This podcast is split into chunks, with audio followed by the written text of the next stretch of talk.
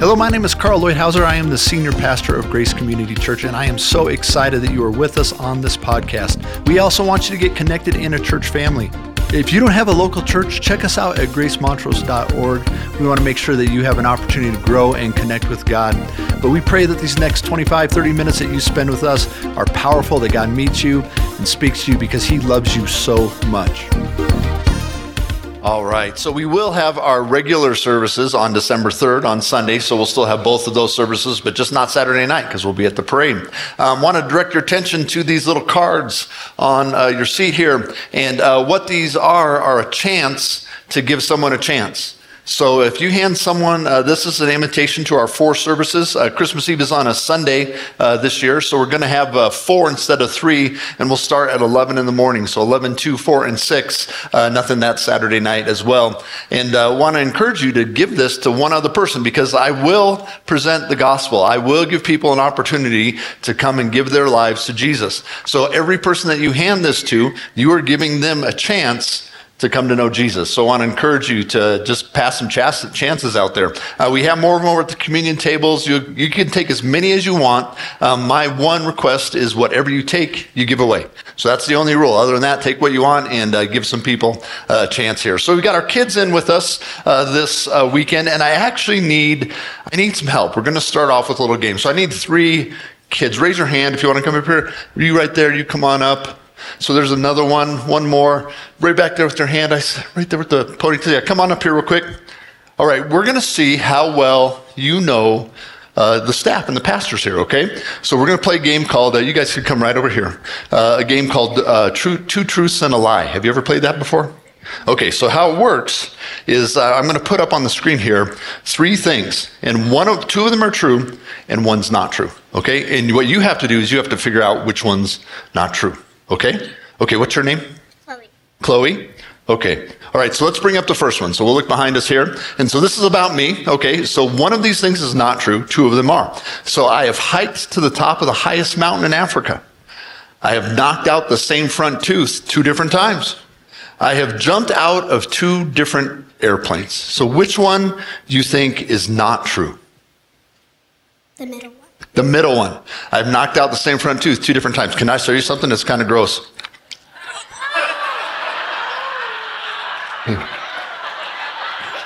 Yeah, sorry. Sorry you had to see that.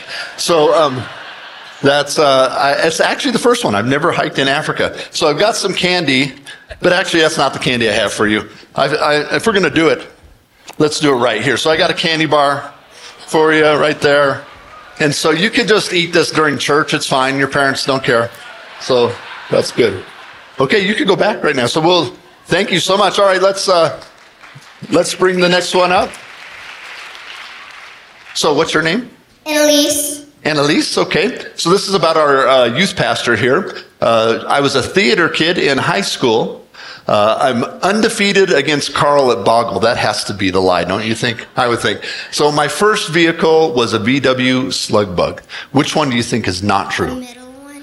Oh, thank you, but no, that's true. I've never beat Sarah at Boggle. She's good at it. Uh, it's actually the last one. Her first vehicle was a V W uh, slug bug. That's not true. She had, a, I think, a red truck was her first car. But um, you get a consolation prize. So let's uh, let's go ahead and grab that. And thank you so much. All right, one more. So what's your name? Piper. Say again? Piper. Piper, okay, Piper. This is about our uh, children's pastor, Cassie, here. So her natural hair color is blonde. She had a dog who was part wolf and was killed by a mountain lion. Sheesh. And her favorite food is bananas. What do you think? The middle one. Ah, uh, that, actually, that really happened. So, her yeah, her dog was killed by a mountain lion, but she hates bananas. So let me get you your prize here. All right, so have at it. Just go ahead and eat this right now. Finish it off.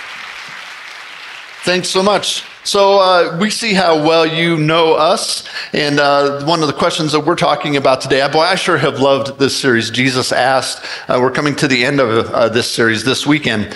Uh, but these powerful questions, and an important question, um, Jesus asked his apostles, was like, how well do you know me? And the way that he said it was, who do you say I am? Now that's such an important question. because it directs the way that you think and the way that you feel and the way that you act. I mean, it really, it directs your whole life. It's a massive question. And now think about the way that we would answer that. You know, who is Jesus? Who do you say Jesus is?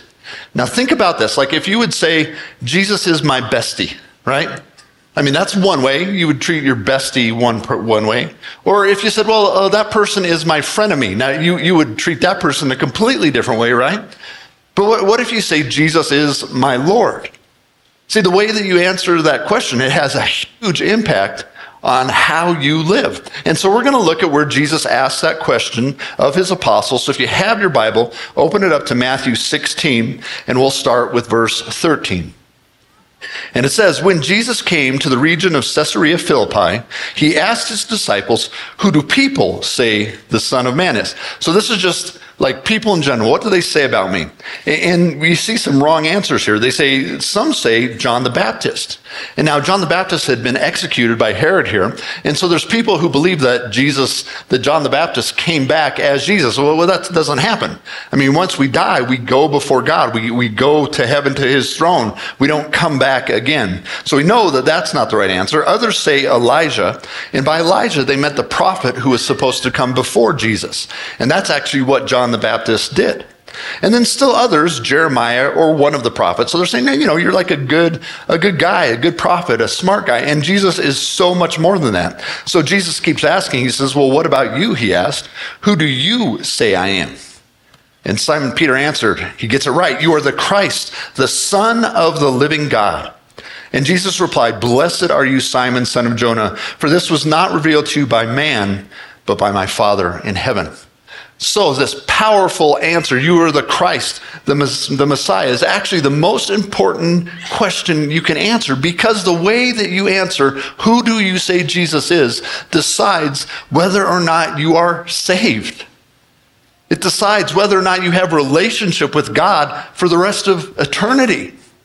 And it also decides how you are going to live the rest of your life until you go to heaven.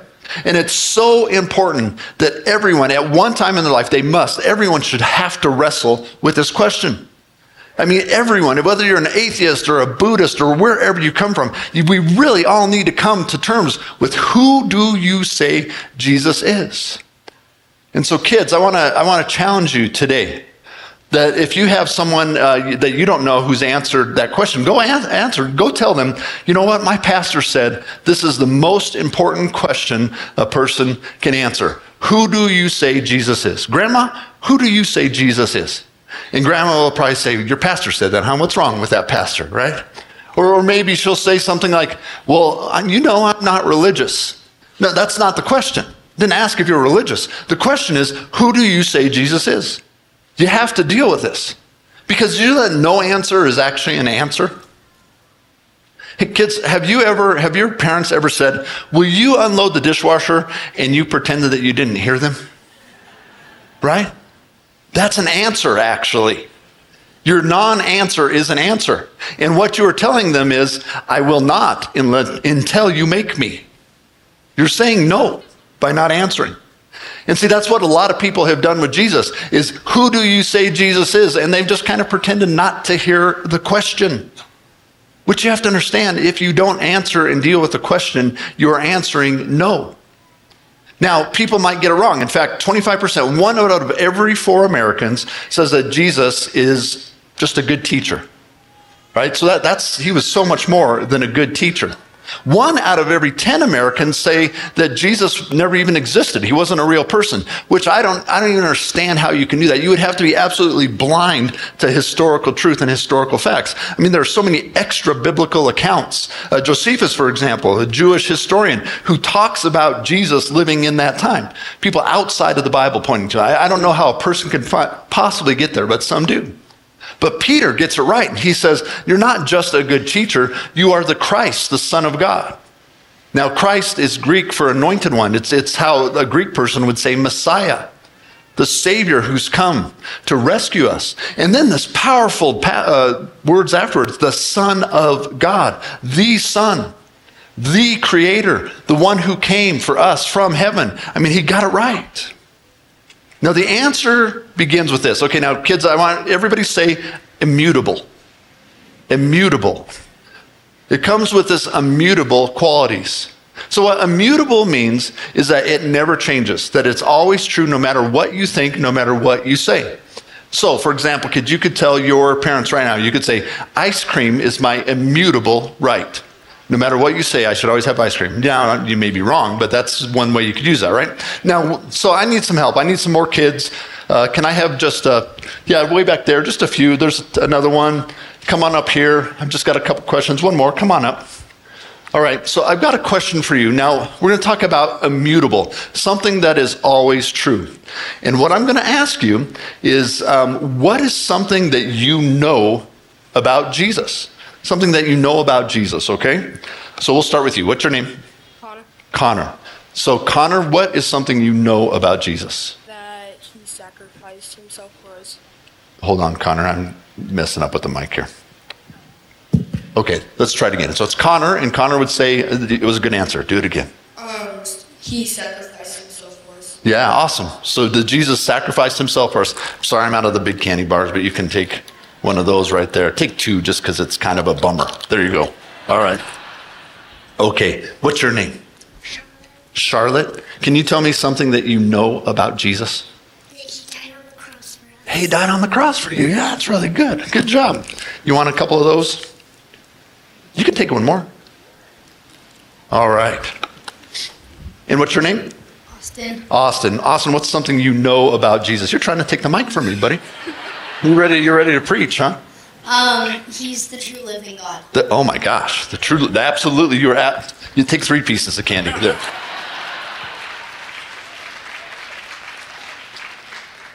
Good job. Yeah. So all of those things. Didn't they do good? Those are good answers. There's so all of those things, no matter what anybody says about Jesus, are true, right?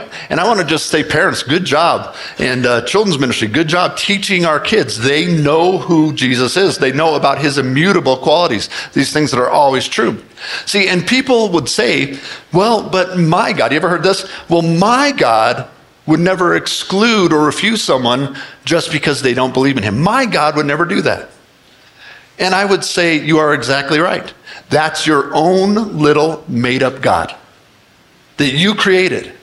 And since you created that God, and that God has to conform with the way that you think and the way that you believe, it will behave just as you direct it because it's your own little God. But the real, actual God, the real God says that whoever believes in me will not perish but have everlasting life. The real actual God says that Jesus is the way, the truth, and the life, and no one comes to the Father but by me. And here's the thing. If there are some things about God that you don't understand, or maybe even some things that you don't like, I think that's actually a cause to be relieved and say, ah, that makes sense. Because we have a perfect, holy God who is so far above us, and here we are, below with sin, broken, skewed in our thinking. And for us to be offended by his holiness, it only makes sense because his holiness is so far beyond us. If you could understand everything about God, if you're like, yeah, I got him now. I know exactly what he's like. I know exactly who he is. I've got it all handled. I would suggest to you, you probably aren't serving or understanding and worshiping the real God. I mean, think about the, how vast he is and how just far above us he is. And so there are things about him that are going to offend the sin in us, that are going to be beyond, be beyond what we could think. So another one was people would say, well, I, I can never believe in a God who allows such suffering, right? That's a big one. Okay, but, but then I would say, well, then could you believe in, could you then believe in a God who makes everyone a little robot, who has no free will, who has no ability to choose? Because suffering comes from choice. See, suffering comes from sin, original sin. I mean, suffering entered the world when we sinned. And then we continue to cause some of our own, not all of our own suffering. I mean, not all suffering comes from our own choices. It comes from a broken world. But then we even cause each other to suffer. We cause ourselves to suffer, don't we? And so if you're going to say, well, I can never believe in a God who would allow such suffering, well, then you have to believe in a God who doesn't allow you to choose. See, we, you don't get to define God. You don't get to create him. You know, it's like if I said, well, I could never believe in a wife who expects me to change diapers. But yet here I am thirty years into a marriage with a woman who expected me to change diapers for all of our kids, right? It doesn't matter. I mean, that is who she is. It doesn't matter what you want to believe about God. It doesn't matter what, oh, what offends you or not. It, God has immutable qualities, unchanging things that he defines. And Peter got it right. See, we don't build our God around who we want him to be. We build our lives around who he is. And Peter says he's the Christ, the Son of God, fully man, fully God, the only way to the Father, the only way to deal with our sins. And what God says about Jesus in this book is immutable. It is always true. It is unchanging, whether we like it or not. So then there's another important question. So we understand this is the truth, whether what you think or what, what you feel lines up with it or not. But knowing that, another important question then is, okay, this is true about him. Now, who is Jesus to you? Who do you know him to be? Now, who he is actually doesn't change, but it has a big, that answer to that question has a profound impact on how you experience him and what you see him do. For example, some people think that he's mad about everything, right? And if that's what you think, you're like, yep, he's mad again. Yeah, he's mad about that, right? Some people think that he's not bothered by anything, like anything goes, right? Neither of those things are true. Here, let me um, let me give you an example here. So I need a few more kids to help me. So yeah, if you come on up here. Actually, I just need kids who would say that they want to go to Disneyland, okay? Come on up, right there. You want to go to Disneyland? Maybe one more over here. Way in the back there with your hand in the hat. All right. Well, hey. What happened? I'm glad you guys are here. All right. So all of you guys want to go to Disneyland, right? Okay. So um, I want you to tell us your name and then tell me like one thing, what's special about Disneyland, okay? Why do you want to go? All right. So what's your name? Kinley. Kinley. Okay. And what, what's what's neat about Disneyland? Because it's good. It's good. All right. So you could just grab some candy. Uh, go ahead and grab a couple of those, and you could head on back. So what's your, what's your name? Joshua. Joshua. Okay, Joshua. What what's good about Disneyland? They have a lot of rides. Well, a lot of rides. Yep. Okay, that's good. Go ahead and take a couple. What's your name? Quinn. Quinn. Okay. And what's cool about Disneyland? Cool what? Cool Legos. Legos. Okay. That sounds good. We'll take it. All right. What's your name? Agnesa. Okay. And what's cool about Disneyland? Um, rides. Rides, yeah. They're the best, aren't they? All right. Grab some candy and head out. Lyd- what's your name? Lydia. Okay. What, what's cool about Disneyland? The rides. Rides.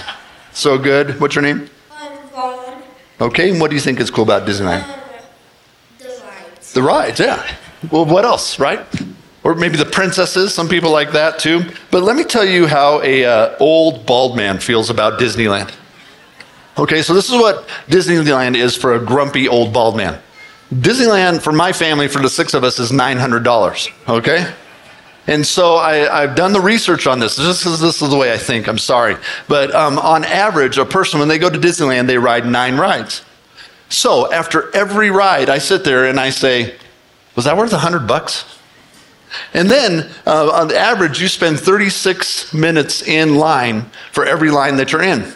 Now for my family, I did the math. If I'm there for twelve hours, it costs me one dollar and twenty-five cents a minute. So that means I'm spending forty-five dollars to have my kids complain and sweat and be frustrated and just wait in line. Now that's how I look at Disneyland. Now who do you think is going to have more fun at Disneyland?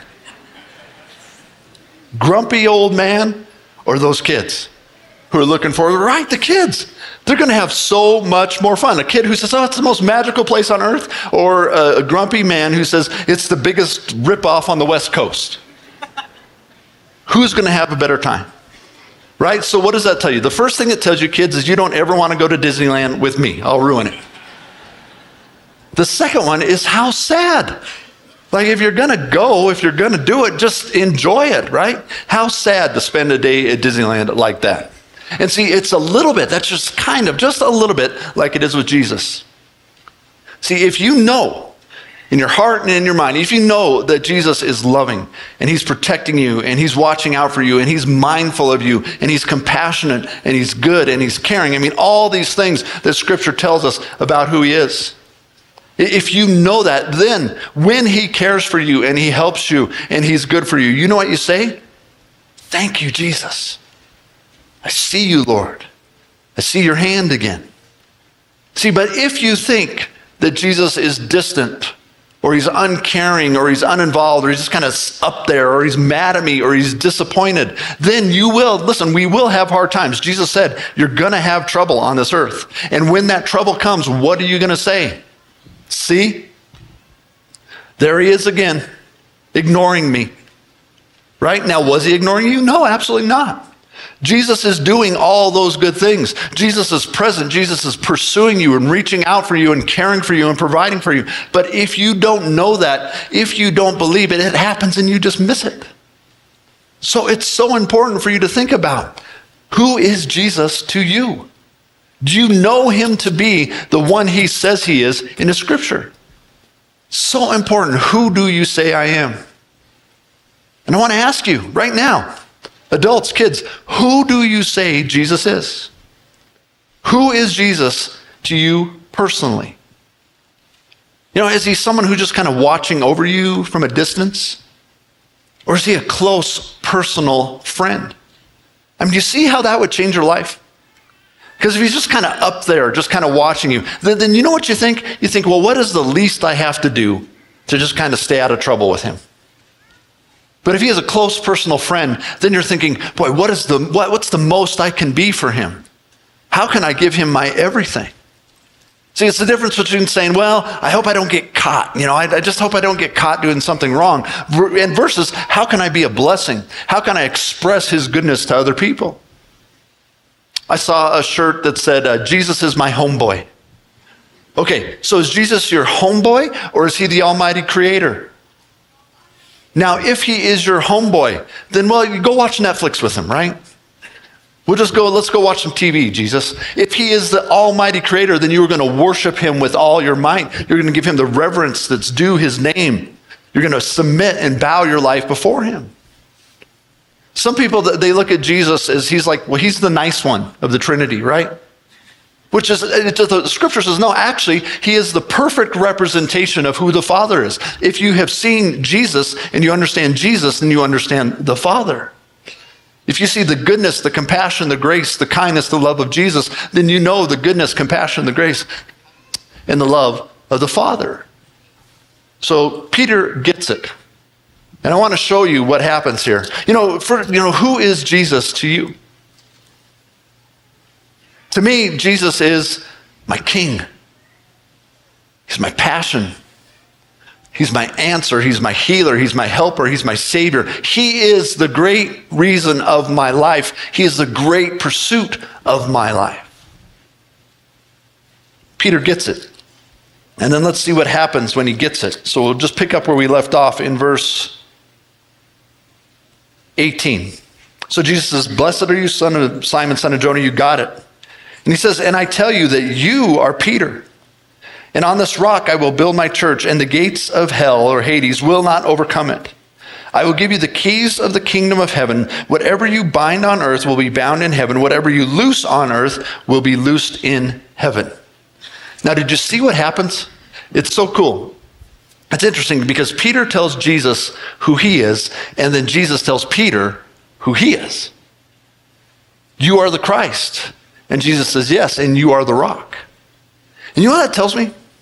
It tells me that an accurate biblical understanding, really knowing who Jesus is, for who Jesus is, to understand that actually unleashes your call.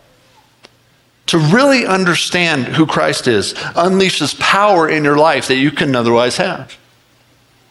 To truly understand the character and the heart of Jesus brings an authority to your ministry and a power to your ministry that you couldn't have otherwise. See, if you have it wrong, if you don't quite understand who he is, then your call is just going to be a little bit off.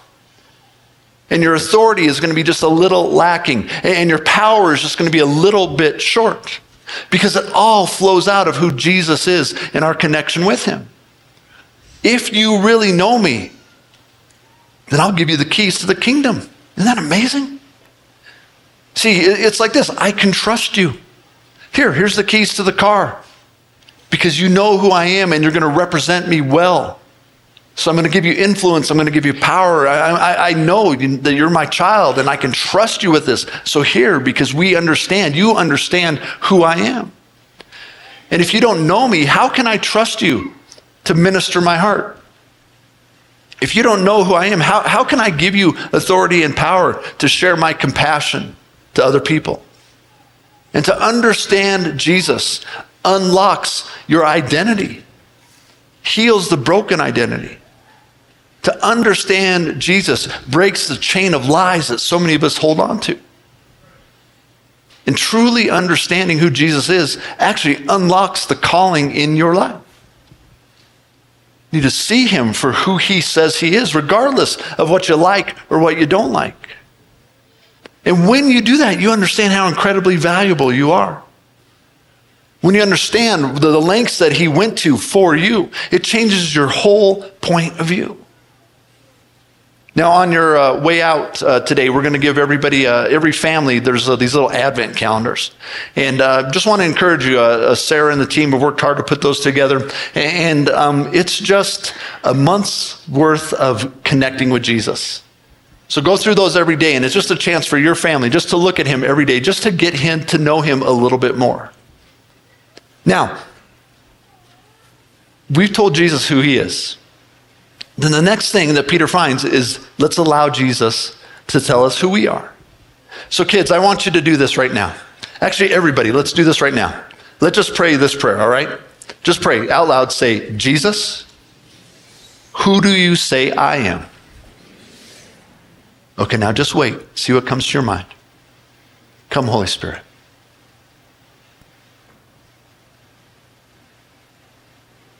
God, who do you say we are?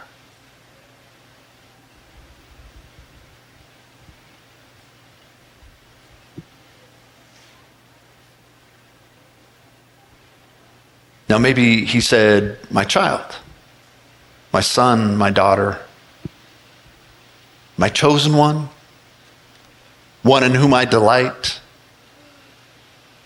the one I've called, the one I see. I want to encourage you, whatever came to your mind, if it lines up with the truth of God's word, and if it's good, you can rest assured that he's talking to you, that that's who he is. I want to show you just one last passage that tells us who Jesus is. This is Jesus, and it's Colossians chapter one, verse fifteen. Jesus is the image of the invisible God. Jesus is the firstborn over all creation. Catch this, this is powerful. For by Jesus, all things were created. Things in heaven and on earth, visible and invisible, whether thrones or powers or rulers or authorities, all things were created by Jesus and for Jesus. Jesus is before all things, and in Jesus, all things hold together. And Jesus is the head of the body, the church. Jesus is the beginning and the firstborn from among the dead, so that in everything Jesus might have supremacy.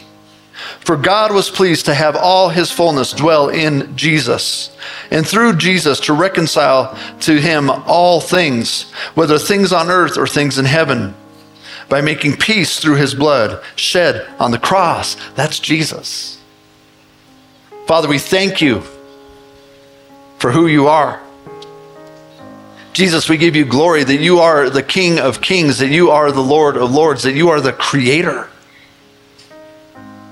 And how humbling as we come into Christmas to know that that is the one who came to humble himself, as Austin told us, to live the life of a man, to die for our sins, to be rejected by his own creation so that he could be with his creation.